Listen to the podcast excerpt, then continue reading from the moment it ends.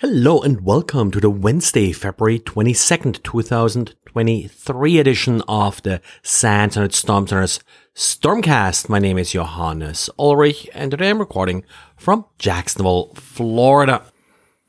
Xavier ran into another one of these sort of customized branded uh, phishing pages. The trick here is that the phishing page is automatically adjusted based on the email address being entered into the page. So typically here, the user will receive an email, a message with a link uh, that leads to the phishing page. The link itself includes as a parameter the email address of the victim.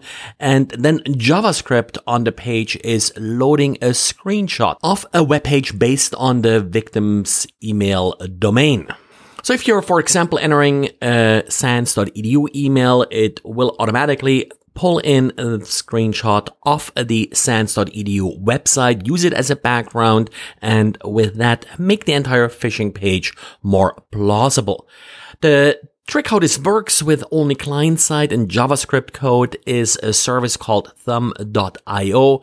It essentially creates screenshots of random web pages and easily integrates with JavaScript. So there is no server-side code required for this, which of course makes it very easy and simple to host respective phishing pages.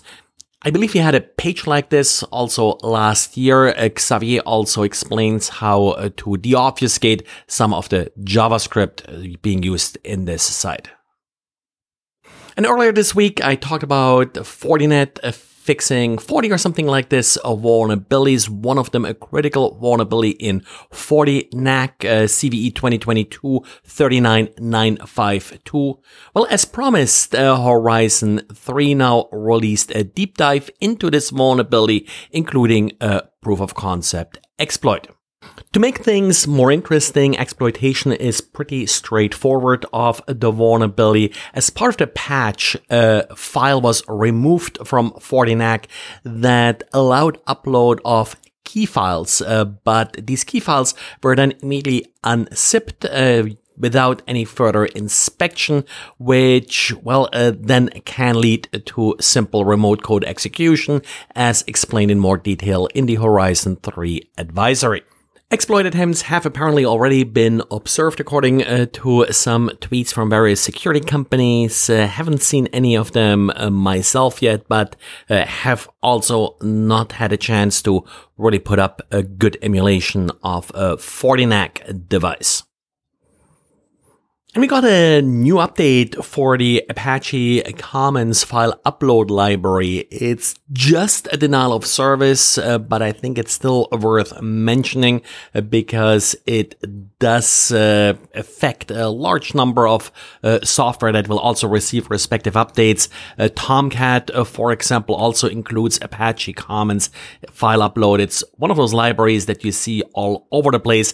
It's actually a relatively simple issue also, in the sense that by default, uh, this library does not limit how many files uh, you can upload with one request. And that's something that you should configure anyway. There are a number of parameters here that you can configure with Apache Commons file upload, like how many files, maximum file sizes, and the like. These are definitely parameters that you uh, should set to some reasonable values when you're using uh, this library. And if you had issues with your uh, Windows Server twenty twenty-two V Ms uh, after the last Microsoft update, there is now an emergency update for VMware ESXi available that will fix the problem and allow you to boot these systems again without problems. The issue here appears to be due to some additional checks that Microsoft implemented in order to make sure that the The U E F I secure boot is uh, properly signed, and apparently uh, there was sort of an incorrect rejection for how uh, VMware ESXi sort of sets up uh, the U E F I uh, boot. Well, and that's it for today. So thanks and for listening. If you like the podcast, please tell your friends, tell your enemies, tell your pets, and uh, thanks and talk to you again tomorrow. Bye.